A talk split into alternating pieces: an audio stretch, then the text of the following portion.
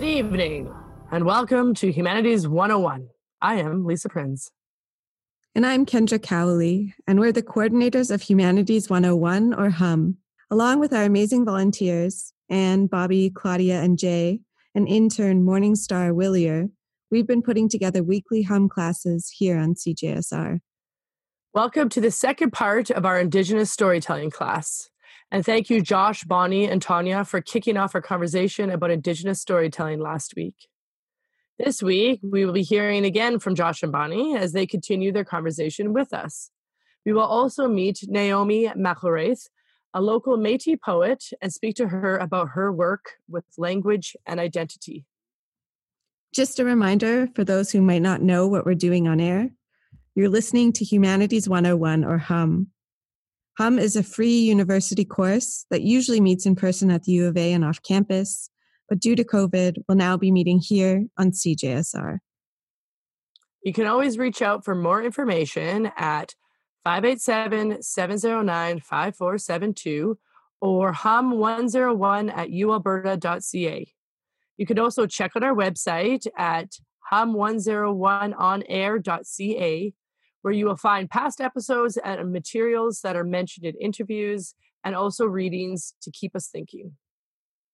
Last week, we started learning about Indigenous storytelling. As we are recording from Amiskwacîwâskahikan, and as we move forward and tell stories about this place and from this place, we want to foreground the stories and storytelling practices that have animated this land and area for a very, very long time and continue to do so. We ended our conversation with Josh talking about a paper he wrote, and specifically what he says on page two. I quote In every play I write from an Indigenous perspective, my practices as a playwright must always be rooted in positioning myself within the play. By doing so, I avoid extractivism and create a sovereign space of irreconcilable aboriginality for myself and my people. End quote.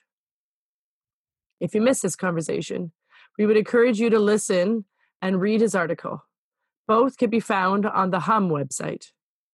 We pick up our conversation with Josh mid interview as he begins talking about his play Rocko and Nakota and what it means to perform the play to an audience that is often predominantly non Indigenous.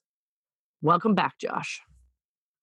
Um, I want to just bring it to a play that you have written and has reached great success and has some great reviews and wonderful responses. I was able to watch a bit of it on the Fringe TV. Oh, um, there's a little plug um, for Rocko and Nakota. Nakota, pardon me. That's okay. I'm wondering if you could share with us the story that you're telling through that play. And I would encourage people to go on to the Fringe TV and watch um, Josh perform a part of it. Yeah, yeah, Fringe live stream on Facebook. It's there uh, in their video section, and it's up there right now. People can watch it anytime. Um, I'll probably take it down at some points. I don't know, but but yeah. Either way, that's a very, very, very personal show. Um, I wouldn't say it's an autobiographical show because you know part of the fun of writing is you you take parts of yourself and you color them a bit. You dramatize them a bit. You shade it a bit so people don't recognize where the real story comes from. Um, you know, I've had a lot of people ask me word for word, is this exactly what happened to you? And I always say no, like, but I mean, it is inspired by similar events. So yeah, basically it's, it's a solo show. I play about 12 different characters, but you know, I play two characters for I'd say like 75, 80% of the show. That's Rocko and Nakota.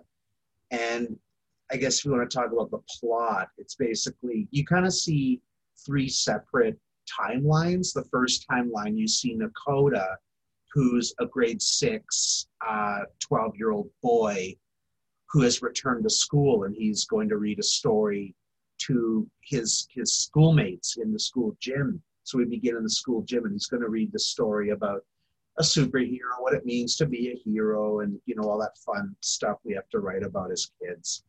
But then he decides really, really quickly he's going to tell a different story, and it's a story about him So we see him in the school gym narrating to his fellow students. Now, the second timeline is in the past, where Nakota's narrating the past to the audience, to the to the people in the gym. And in the past, Nakota is very, very, very sick in a hospital. He has trouble breathing. He's fainting all the time. No one knows what's wrong with him. Um, and he's basically he's hiding how lonely and hurt and scared he is. Uh, and he doesn't know how to own that and doesn't know how to how to speak that truth, so to speak. And then Rocko, his grandfather comes to visit him. His Anishinaabe grandfather comes to visit him and, and just sits with him in his hospital bed and has a talk with him uh, or or dialogue with him, so to speak. And then Rocko ends up taking him into, I guess, the third timeline, which is like the storytelling realm, where Rocko, and this is kind of where I play other characters, where Rocko and Nakota actually take turns telling each other's stories aimed at teasing out the truth of what's going on in that situation. Um, and some of them are like traditional stories I've heard, you know, as a kid some there's one big overarching story that I just made up that was just something that came from me. Um, and yeah, like it's it's a play. I don't want to give away the ending, um, but it's very much a play about healing and reconnecting with your indigenous roots once you've lost them. Now you've toured this play uh, across Canada for sure. I'm not Two sure. years. How does that feel to tour something like that that has that intimacy, but is also a performance, but is also a story, but is also so many things? Mm. Um, I'm wondering what that feels like to tour that and to different audiences, audiences that are unfamiliar with Indigenous storytelling or unfamiliar with your position. Um, yeah. What is that like? It, I could tell so many stories that answer that question. Long story short, it's great um, it's probably one of the greatest gifts I've been given um, in this phase of my life. Because like I, I just on a whim applied to tour a show across the fringe circuit. They have this lottery where artists can apply. They don't have to have a show finished. They just have to apply with a title. If they get drawn, they're automatically entered into however many fringe festivals they want. So like I truly see it as a gift. I had this rough idea, like, well, I'm going to do a storytelling show. I'm going to apply, and sure enough, I was drawn first. So, was, and you know, the the time pressure was like, well, crap. Now I have to write this play. But in doing that, you know, I really was able to kind of dig deep, and then because I dug deep, and because this show became a very, very, very personal show for me, um, I kind of felt this this weight of touring the show because I was exposing, whether people realized what I was exposing or not. Um, there's this weight of you know I'm exposing myself, being insanely vulnerable with people I'll never ever meet, several of which I have met since, and um, and just carrying my ancestors with me. You know, I was talking about how storytelling can be can be a spiritual experience and it is like this show is a very spiritual show for me and like I, I feel like I carry my ancestors with me. So there's there's this this this real gift, but this real heaviness in sharing that with people. And I'm happy to do it. But in doing a show like that, you know, I had to really, really practice self-care while touring the fringe circuit. And when I toured schools here in Edmonton around Alberta and like toured to several other theaters across Canada. You know, I really had to practice um, self care and you know, way I had to find ways to come into the show, come out of the show, so I wasn't carrying it with me everywhere I went. Um, and I could like let my ancestors go in a proper, respectful way. I could invite them in in a proper, respectful way. So there's there's a lot of behind the scenes work with this show that really nobody gets to see but me. Um, and it's just that's part of the weight of touring the show. It's, it's work I have to do to be able to do the show. There's other things I have to do too physically, like keep my body warm, keep my voice, you know, in tip top shape, and you know, make sure I can physically do the show because it is very physically exhausting. Um, I guess that's that's about just touring the the show itself in general. In terms of connecting with people, that to me is the biggest gift that this has given me. Because, you know, I, I haven't talked to everybody who's seen the show, but a lot of people have reached out to me. I've um, whether that be online or in person. I've had people like strangers come up to me and talk to me about the show and what the show meant for them. It, it is a very, very incredible feeling to know your work has emotionally impacted someone and you can hear that response.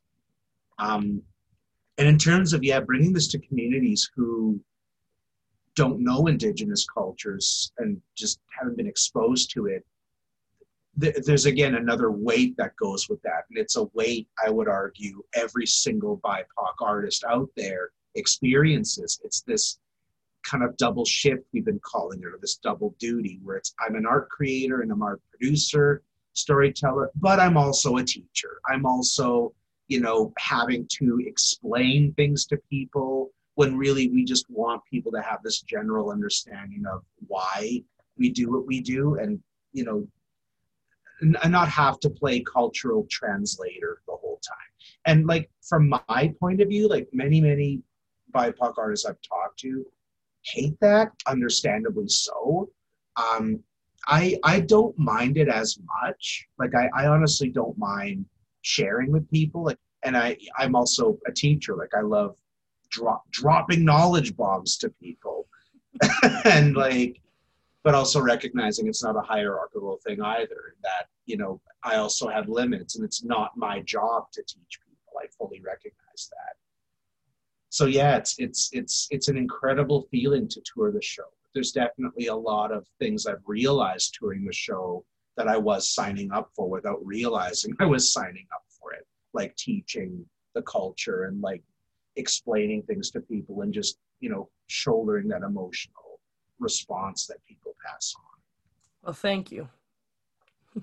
No, thank no you problem. for sharing with us. no, it's it's my pleasure. Thanks, Josh, for sharing your experiences as an Indigenous playwright and also as someone who's actively researching and exploring Indigenous storytelling methodology. You can see a clip from his play, Rocko and Nakota, on our website at hum101onair.ca. Last week here in Hum 101, Elder Bonnie shared a bit about the many different ways storytelling is used by Indigenous elders as a teaching tool in the everyday, in ceremony, and in craft. This week, Bonnie shares a story about star blankets. The first time I um, was taught and asked about the star blankets is I, I went to um, my first Sundance. My spiritual brother took me, and uh, um, uh, to and to help, you know, to you know um, help cook and help, you know, we look after the elders and everything while they're they're helping facilitate that that's very sacred ceremony.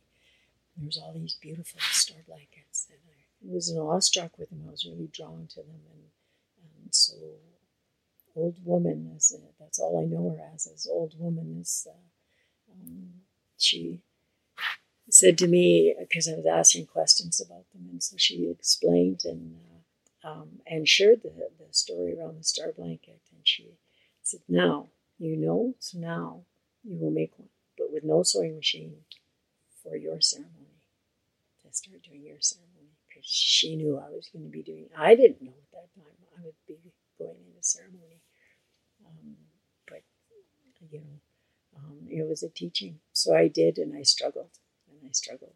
And uh, and over the years, I've I've had incredible things happen for me um, all around that star blanket and th- those teachings and uh, helping people make those as part of their preparation for their own commitment and their own ceremony. And and so that story was shared with me by other people. There was an old um, elder. I laugh. I refer to him as old, but uh, he picked me out of a crowd of about 40 of us. We're at our community lodge one day, and he said, You're the woman I need to talk to about the star blanket. He says, I, I, I want to share this story, this teaching with you. He says, Because you're going to teach me how to put it together. and we ended up doing a project where we made well in a two-year period we made well over 300 star blankets for the children that were aging out of the foster care system. And uh, we would do a blanket ceremony for them and, and the teachings and everything. And uh, um, we did for yeah for a lot of a lot of kids and uh, and honored some foster parents and and uh, and that with the star blankets as well. Anyway, as the story was shared, you know, and I went on this journey, and then more people. Um, when I became part of the grandmother Sundance, they all uh, various grandmothers.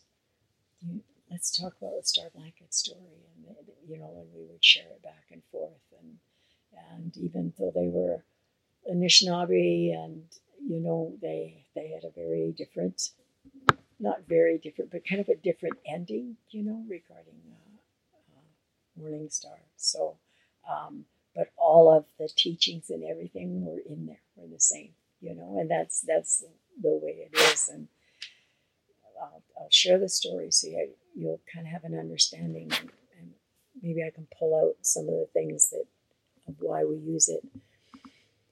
Originally, um, there was a we were a very large nation, and there was a chief that had many daughters, but his oldest daughter, beautiful, beautiful uh, young woman, um, she wasn't interested in getting married, and she had a lot of suitors coming around, and and her sisters, all of her younger sisters, were nagging her, bothering her, going, Sister, you need to choose a husband because she needed to be married first, being the oldest daughter of the, the hereditary chief of a very large nation.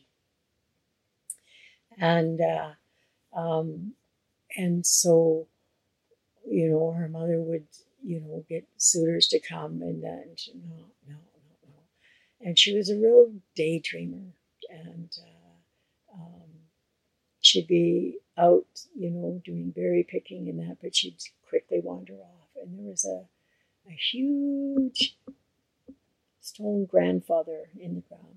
And on it, always that, that morning east sun would always shine on it. And, and uh, um, she would sit up there and daydream about who the, her Prince Charming, so to speak, would be her perfect man, and would he come? And and she would see him and see his face in her dreams, but she, you know, none of the suitors or the men in the community or whatever looked like him, and she knew she needed to wait for him. And uh, but she was getting, you know, she was singing and wailing, and, and you know, because um, she was frustrated because her sisters were upset with her. And, um, so she was praying for that this that this man would come forward, um, and uh, she was had fallen asleep on the on this big rock, and uh, um, uh, the sun was hot and bright and shining on her, and uh, um, uh, she started to wake up and think, "I'm too warm. I gotta, I gotta get out of the sun for a while." And uh, she was startled because she heard this voice going, "Don't leave. You've been calling for me and calling for me." And she turned, and here was this beautiful man, the man that was in her visions, in her dreams. Um, and he was wrapped in a buffalo robe, and he was beautiful. And uh, um, she said, "Who are you, and where are you from?" And he goes, uh, "I am Morning Star, and uh, I come from the Star Nation. And why you keep calling for me and calling for me?" And she said, "You're in my visions. You're the you're the man I'm I'm meant to be with." And, my sisters are wanting me to marry, and and uh, just keep going back to you. You're you're the one I'm supposed to be with. And he goes, I can't, I can't be with you. And uh, she says, I'll go with you. And he said, uh, if you do, he said there'll be no no going back, you know, and uh, and you'll be giving up your your physical to come back to the spirit world, to the star nation? And she said, Yes. And uh, so he opened his buffalo robe to wrap his arms around her, and inside the buffalo robe was a beautiful iridescent, all the colors of the northern lights and rainbows, and that this beautiful iridescent uh, uh, star on the inside of, of his uh, um, buffalo robe. And uh, he wrapped his arms around her, and off they went to the Star Nation. And they went through a portal, and then down came a big grandfather and closed that portal. and she noticed that it looked just like the grandfather that was on Mother Earth that she had just left. And uh, um, and uh, but she was happy and she was glad with her decision. And uh, but Father Sky got very upset and was booming and storming and creating havoc. And you can't do that. And that that, that wasn't your decision to bring somebody back to the the um, Star Nation. You know, she cannot stay. And Grandmother Moon finally calmed Father Sky down and and and said that she wanted to. She made that choice. She, you know, and so Father Sky settled down and stopped storming and um, uh, and said, "All right, but the conditions are that she must never return because uh, um, uh, it's it's not right to the creator will decide when we come and go through that portal, not us as two-legged. And uh, and so, um, uh, and she agreed to that. She said, "No, no, that's fine." And so she was very happy. Was uh, spent a lot of time with the grandmothers and uh, and the the village and and the berries they pick and everything. It was just like being on on Mother Earth, it was it was the same. And she said that people were very happy and balanced and peaceful, and and there was no pressure, you know. Um, and uh, and pretty soon she was gifted with a child, a beautiful baby boy, and she was very very happy. But after a while, after the baby was born, she began to think, if only my father could see you know, because he'll be the, ne- the next chief, hey? And uh, because her she had only had sisters, hey, no sons, and so her being the oldest daughter and and uh, first child that had been a boy, he would be in line. He would be the hereditary chief, and uh, so she thought it important. So she thought, well, maybe I'll just peek down and make sure they're okay. And so she goes to that big grandfather and she's, yeah, I just, I just want to see that they're okay. I just want to. And so she's grunting and huffing and puffing, and she can't budge that big grandfather to open up that portal so she can see. And uh, pretty soon along came some cranes. Now the cranes are like like the coyote here in Treaty Six, at the Sakachak, the coyote is the trickster, the shapeshifter, and and uh, down south and uh, and Manitoba, the the cranes are also the tricksters and the, and the shapeshifters, and uh, um, uh, and these two cranes came along and they chattering away and what are you doing? What are you doing? And so she told them that she just wanted to take a peek at her family and make sure they were all right and um, but she couldn't move this big grandfather. And they're like, we'll help you, we'll help you. And so they moved the, got their beaks, long beaks in there and pried and opened it up a, a crack. And so she says, I can't see, I can't. And they said, well, lean down farther, hang on tight. And she had baby in her arms.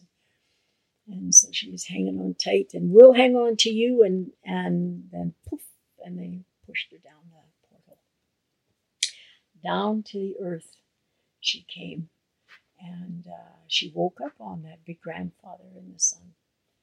Baby was in her arms and baby was fine. So she got up and she ran back to the village. And the family was all, Where have you been? We thought we had lost you forever. And, and she told them all of her adventures and introduced them to her baby um, that she named Morning Star after her father. And, uh, um, and told about the, you know, the, the Star Nation and how beautiful it was and, and kind and and that's where we'll be returning to, you know, when our time comes. And uh, and so she was happy to be home. Her father was really happy and everything. And but after a while, she started to miss Morning Star, and she started to ache for him, and so she started to cry out for him to come to her. And finally, he came and he said, "Why, why, why are you calling me?" He said, "I can't, I can't come. I can't be here. You can't come back." You made your decision. She said, Oh, no, no, but I didn't make the decision. He said, You made your decision when you let those cranes help you. You know, yes, they decided, you know, but uh, you made the decision to, to do that. And, uh, um, and so he said, uh, I can't. And she says, But I miss you. And he said, I'll leave you my robe. And so when your time does come, and it's time for you to come back to this Star Nation, you'll know where to come. The robe will guide you. And uh, uh, so she wore that robe and wore that robe, and but she she missed him and missed him and missed him. And one day they were calling for her. They couldn't find her. She didn't come back from berry picking, and her sisters said, "Oh, she's probably on that grandfather daydreaming again, where she always does." And so went to get her. She was there, but she had passed on to the spirit world, and she was wrapped in that buffalo. And so um, they say that she died of a broken heart, you know, and that she she just really wanted to go back to the spirit world, and so Creator took pity on her and and took her back. Uh, um, but the, there was a price for that that her baby stayed behind, and so as as baby grew up and as the chief got older and everything, he, he wanted to paint a star on uh, on the buffalo robe so that he could go to where his daughter was, you know, because he knew it was his time. And uh, and so they did that for him, and they wrapped him in that. And uh, our people we buried on on the scaffolds. Okay, so the spirit for that transition for the spirit to leave the physical body, and uh, um, and so originally, and then it became more and more. People were like, you know, they, they wanted those uh, buffalo robes. You know, everybody as they were getting ready to pass on to the spirit world would um, paint a star on there, you know, to for that journey Star Nation. And so they became, uh, you know, how we use coffins. We, we would wrap our, our deceased for their journey in, in uh, a buffalo robe with that, that star on it. And so the original star blankets were painted buffalo robes. And they were painted with natural dyes that we would, indigo and the ochre and everything that we get from the land and different plants, medicines. And uh, um, then the buffalo came. Life went on, but the buffalo came, or the the colonization happened. The buffalo hunt came. The buffalo were wiped out. We were starved out. But with with the European contact came the introduction of cloth, and uh, it was very difficult solid colored cloth was more difficult than the cloth, and we call it a métis or a grandmother print to this day, with little flowers all over it, was easier to make and more common. And uh, um, uh, our women were, we knew how to sew, you know, um, and we were very skilled, and so we would sew the dresses and, and everything for the, the women. Um, They would have us make them, and uh, um, we would get the leftover scraps, bits of scraps, and so our women were very talented in that, and they started to piece together bits of cloth um, that they would collect and make that star and, and put it on a blanket, hey? And uh, because the buffalo robes were too valuable and they needed them for um, bedding and for um, the teepees and, you know, um, and they're very few and far between. So uh, things evolve, hey, and things change. And, uh, um, and then star blankets, they started to become a way to honor and acknowledge. So when we were doing our other sacred ceremonies, our Sundance ceremony, you know, would um, gift the Sundance makers a star blanket, you know, and it, and it was our way of, then they would have that when it was their time to pass to the spirit world, and you know, and we would um, use it. We started to use it and wrap ourselves in that star in case we didn't, you know, that was our protection and our connection to the, the spirit world um, when we went out to do Humblacia, what's called Humblacia, and uh, uh, which is a English translation, crying for a vision, um, a four day or seven day, or um, you know, there's a few, but most commonly a four day out with uh, uh your pipe and your your star blanket and and at your protection. You're prioritizing. You've got your altar, and you you're you're looking for that vision and that clarity, and that's a um, it's a really profound ceremony and uh, a ceremony that our uh, we would do with our young men uh, becoming like a rites of passage, you know. Um, uh, people that work with medicines and everything. And for me, is I still I'll do I'll do a Humblacia annually, you know, to to because that's where I I get my con- connection and very clear vision and know what my journey for the next 13 moons the next year is, is going to be and what I need to do. And uh, um, that's always worked very, very well for me.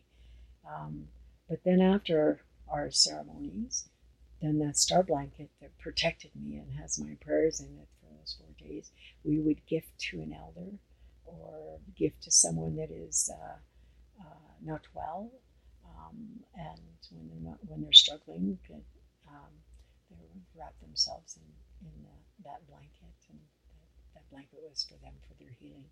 So they're very sacred to us, and we use them in our naming ceremonies, we adoption ceremonies, making of relations. Uh, um, we will will honor people, um, you know, and give them a star blanket. Uh, and so it's not just a, a pretty quilt and nice to have. There's a real significance to that, and it's a, uh, acknowledging your connection and your journey back. And so, you know, we use them for for prayer. We wrap ourselves in. And cultures evolve, and uh, um, uh, in that whole story around the star blanket, you know, that there's uh, teachings around you make a commitment for something and, and about not taking shortcuts, and you can't have everything or what we think we want or whatever, and uh, um, and and being responsible for the choices we make. Know, there's all kinds of teachings in there, and, but there's teachings about um, it's it's not up to us to decide. You know, um, certain things, and and around natural law and around our relationship with the star nation and with the earth and uh, Mother Earth and and all of those things. I could tell that story throughout my grandchildren's lives and pull out a different teaching out of that story every time to help teach them the values, our relationship with our own spirit and our relationship with the Creator, our relationship to the earth, our relationship to all the interconnectedness of us all, you know, um, the resilience of us in terms of how when we lost the buffalo and how devastating that was for us, especially the plains. Um, uh, uh, tribes uh, that it was devastating and but how we're resilient and how we we overcame that and uh, um, uh, you know and uh, was, was able to still can do our ceremonies um, and because for us that's what's important Thank you, Bonnie, for sharing that story with us. Bonnie also shared some images and her own story about a very important star blanket that was made for her. You can find these images in your monthly kit or online. Just a reminder that you are listening to Hum 101, and we are Lisa Prinz and Kendra Cowley. And you can tune into the show every Friday from 6 to 7 p.m. here on CJSR 88.5 FM. If you have any questions or if you have a story you'd like to share with us, you could reach us at 587 709 5472 or hum101 at ualberta.ca. And you could also check out our website at hum101onair.ca. Next up, we have a local poet, writer, and teacher, Naomi McIlwraith, but she introduces herself much better than we can. Naomi. a miskwati waska i kine ko tinia. Moia e nita, nehi awe ian, maga e note i nita, nehi awe ian, a isk no tau e ki pakaskit. A maga moia e ki nehi awet, e, e muni awet, maga wia o te a ike sa gaigenek. E kua nekawi e mio apitau kuro se. Um, Equinia emoto muniao esquelian. So what I just said, I'm gonna, I'm, I'm, my name is Naomi McIlwraith, and I said I am from Amiskwacîwâskahikan, which is Beaver Mountain House, and I said that I am not a good, I'm not a fluent speaker of Cree, but uh, that, but I really want to be because my late father, he spoke Cree so beautiful. It was like bright colors. And then I said, but he wasn't Cree, he was white man, but he grew up at Frog Lake where my grandparents were teachers. And then I said, my mom is a beautiful Métis woman. And then I said, me, I'm a crazy white lady. because I look white. it's just a joke I like to have, but I am actually a Métis person. I am the author of a book called Kiyâm. Uh, it's a tiny little book of poems. I'm a writer. I'm a poet. I'm a peacemaker. I'm the quintessential second born middle child of three girls until two weeks before my 10th birthday, my brother came along on Valentine's Day. So, anyways, as a middle child, as a Métis person who appears so white, that is my uh, my special um, role in life to make peace and try to connect both sides or connect people of differing opinions you see yourself as a peacemaker in between those places and i'm wondering if you could speak to that in regards to language which seems to be a large part of this book so for those of do- who don't know this book is written in both cree and english mm-hmm. and it yeah. speaks um, the first it introduces itself and introduces the reader it starts talking about uh, cree the language cree uh, and Plains Cree and talks about how to pronounce it. And you do this in a very interesting and beautiful way. And I'm wondering if you could tell us why you started the book with that and about what it means to write between languages and why that was important. There's this beautiful irony in my family that my my father, who was white, um, was raised on the Frog Lake uh, First Nation, Fishing Lake First Nation, and the Elizabeth Métis settlement from the age of four to about 14 or 15. My grandparents were teachers and they were traveling. Uh, and so they left him there in the care of the community, the old ladies. So he grew up speaking English and Cree. He entered the community with a four year old's ability in English and then was completely immersed in Cree. There was no other white kids, no other white people. He was a completely fully bilingual man. And we say Ekipa Kaskit means he spoke Cree like a, colors in the rainbow. And so it's been latent. It's always been there. I've always known that um, you know you grow up the way you grow up and thing the way that you grow up is is your normal and so but in grade six we had this assignment i don't remember what the assignment was but the result of my work on the assignment was this little tiny i'm holding in my hands and i'm showing lisa over the zoom thing um, this little tiny three ring binder it's green it says cree english dictionary and in my grade six perfect handwriting as as good as I could do, I say in this book I have put in as many words as possible. For and I didn't know anything. For some letters it was not possible to get any words. For other letters I got as many as 23. I hope you like it, for it should be easy to read. And then I just did that. The reason for some letters it was not possible, letters like uh, j and z and sh, though not letters, but those sounds don't uh, exist in Plains Cree. They might exist in other dialects, but not in, in Plains Cree. My dad spoke Plains Cree. So I put together this, this little book, you know, with all, with the English words and the Cree. And I remember in grade six going around the house of my dad and he would say the words. My dad spoke Cree, but he didn't write in Cree. So he would say the words like five times or however many times I needed for him to repeat it so that I could write it phonetically. So this is all, this is totally, totally phonetic. You know, between grade six and 37, so grade six, I was 12, 25 years later, I was in a class and a literature class, and I asked the professor, why in a, in a colonized country should the people learn English? And his response to me was, in order to um, meet your colonizer and perhaps overcome them, you need to think like them. And in order to think like them, you need to know their language. So then I started thinking about how our thoughts and our language and the way we speak, how that's all kind of mixed in. So I want to go back to the question. I don't want to get too far away from it. About I, I am focused on language. With my white skin, I inherit some some white privilege. So I can't, there are some stories I can't tell. Um, I wasn't raised on a reserve. I wasn't, I didn't go to residential school.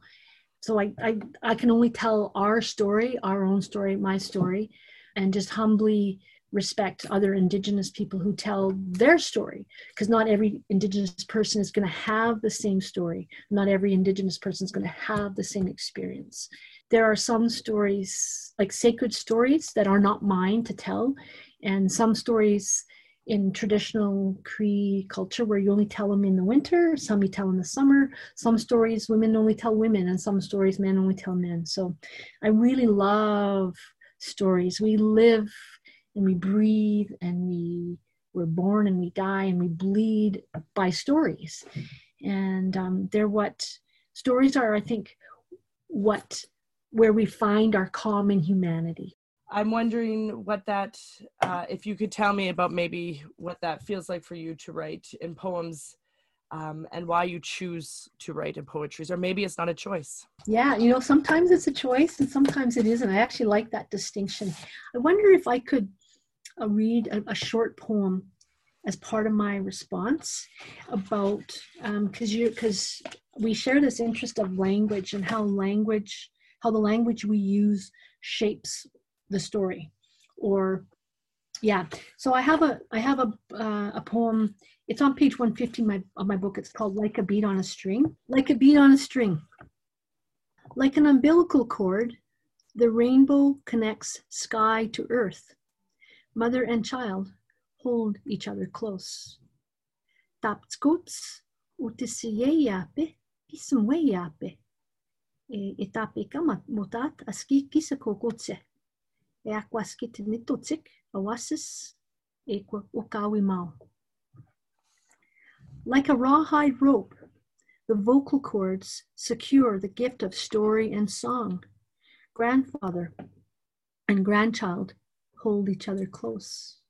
Tapskuts pisakanape pikisqueapia pikisqueapisa e te papitak ni e ko wiso na timu ni ko ne kamo win e ak waskitinito tik musum e ko osisima.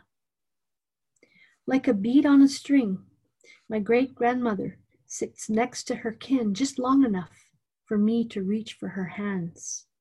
Tapskuts, ka tapisahut mi kis ni tanskuta pan. Apistowe o wakumagana na heko, kitsi te o. So I picked this poem. Um, it was the first poem I thought of because uh, Lisa, you asked me to talk about you know why do I focus on language and why uh, and what does language do to my thought processes and my process of telling stories. And so we have this colonial history that, in so many ways, has can disconnected people from who they are and um, because I was raised in the city and I wasn't raised in an indigenous community, I will I will stand firm and I'll own my um, not my privilege, and not my right. I'll own my my hope. I'll own my desire to connect to who I am through the language. I spend a lot of time in dictionaries because um, I don't have the ability currently to be immersed in indigenous, indigenous communities. So I discovered this word. Well, I'll go back. For some reason, I'm always interested in language. Years and years and years ago, when I worked in, in outdoor education, I used to drive all over the province, and I was in Calgary. And one of the freeways in Calgary is called the Shaganappi Trail. Because I was in Calgary, because I didn't know then what I do now, I thought that Calgary was Blackfoot country. And it is but blackfoot country is much bigger than just calgary and, the, and treaty 7 or, or uh, blackfoot reserve. So i thought shaganappi was a, a blackfoot word. Until about maybe 10 or 15 years ago i discovered the word pisakanapi it's it's a cree word and it means rawhide and so shaganappi trailing shaganappi is an anglicization of the Cree word, pisakanape. And to me, it just resonated with my heartstrings. And so I, I looked it up and it's like, um, and there's so many words like uh, pisakanape. There, there are so many words that have this eyape suffix and it's metaphorical. And so when you ask me, how does language, how do I work? Well, I'm a poet, so I work with metaphor and simile and, and comparisons. And like uh, moccasin string has uh, There's so many of these words that have this ayap chain, uh, ayap suffix. I saw a metaphor in the language and in, in the word for um, pisamweyape is like a rainbow where it's a long something long and stringy that's that's connects something to something so even an umbilical cord has this a yapis suffix in it.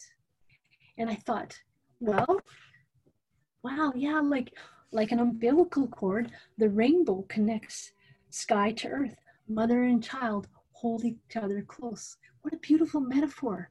Yeah, so I try try to uh, be respectful in how I use language. So as a peacemaker, I fundamentally believe that if the human brain is capable of being bilingual or multilingual, then we can make peace. If the human brain um, has the capacity to think in two or three or four distinct ways according to the, the rules of those languages, um, then we don't have to kill each other. That's what I think we feel really lucky that you shared a new poem with us. Yeah. My yeah. Big Red Canoe. Yeah. Now, when I talked to you about this interview, you had said that you would tell us a bit about that poem. You suggested that that could be included. And I'm wondering if you could. Um, I think it connects kind of to what we've been talking about and might be a mm-hmm. nice way of sewing some of those thoughts together. How about I tell you the story of how I wrote the poem and then read the poem? when I was a young person, like even in my 20s, I could hardly talk. I was so, uh, so shy. So I've invested my life um, in learning how to do that. It's why I became a writer. It's, I have so much going on inside my heart and inside my head that I needed to find a way to be able to express that. So that's why I studied English, English literature, social studies, um, learning how to talk. So, interestingly enough, as such a shy person, in the last six months, this is probably the 10th or 11th interview I've had. And so in the spring, last last winter, the Jewish Senior Citizen Center and Anna Marie Sewell, who is a local Indigenous poet, um, they worked together to bring a, a, speakers and a writers series together called From Survival to Thrival about shared historical experiences. And in the spring, they asked me to make a presentation on living in two worlds. That's where this poem comes from. This thinking about we're here together. Let's make the best of it. My big red canoe. Nemekwa tsitsi man. Let's go to the great gathering place. Itote tan. Come, I'll take you in my big red canoe. There, on the other shore, we'll meet our friends and relatives, and we'll visit and talk for hours and days, just as the breeze and the leaves talk for hours and days. Only after we thank the grandfathers, sky and buffalo, and the grandmothers, river and antelope, and our cousins, moose and sturgeon, will we build a fire and feast on the riches of this great gathering place in between.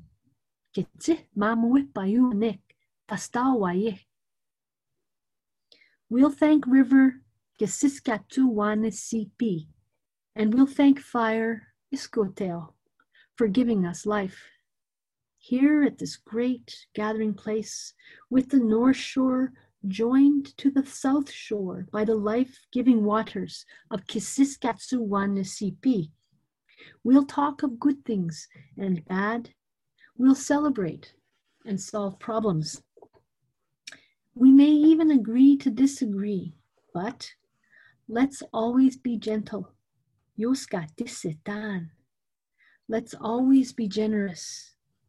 Saweye mata nek. Let's always be kind. Kisewa disetan. And let's always love. Sake hiwe Our friends and relatives as we revere river, as we revere fire, giving us life. Come, let's go to the great gathering place. Astam, itute dan, kitsit mama with bayuanik. I'll take you there in my big red canoe.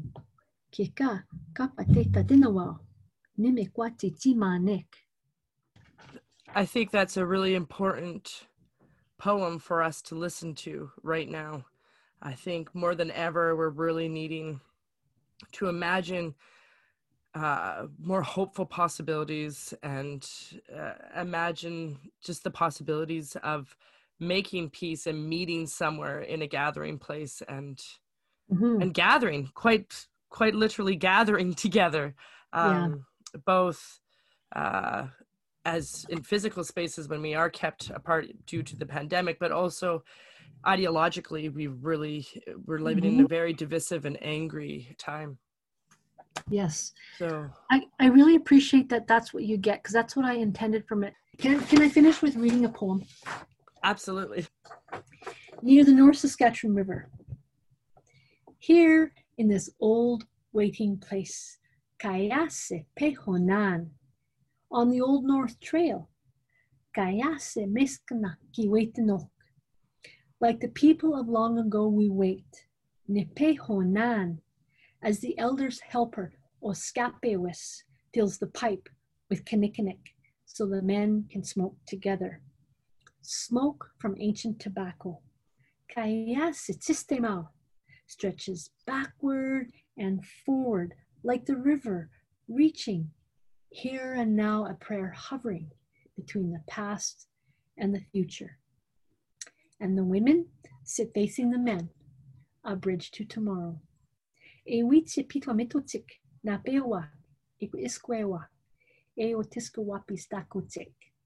Uh, you've been incredibly generous with uh, your words, so I really appreciate that. I, I hope that you're the listeners and will enjoy our conversation today. Thank you, Naomi, for sharing your teachings, experiences, and poetry with us. You can find copies of the poem, My Big Red Canoe, that Naomi gifted us for the curriculum in the monthly kits and online. Indigenous storytelling and stories cannot, nor should they, be contained in two episodes. We will continue to hear from Indigenous storytellers throughout the term. There are more than 600 nations in what we now know as Canada, and it is important to note that only a few were represented here.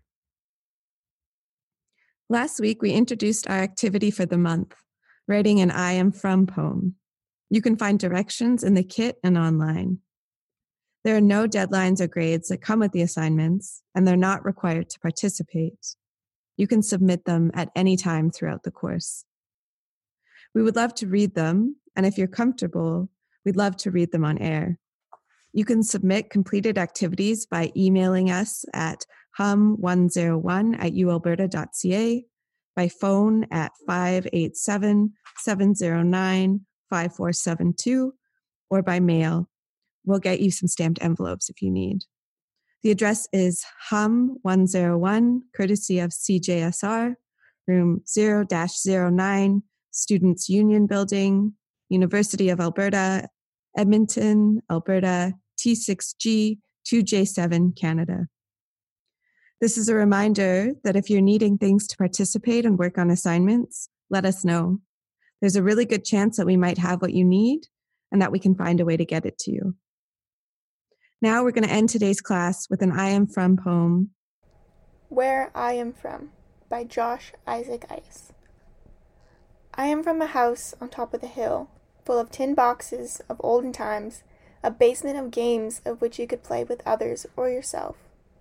I am from pantries full to the rafters, cupboards bulging out, spilling slightly the rice or potatoes of which it holds.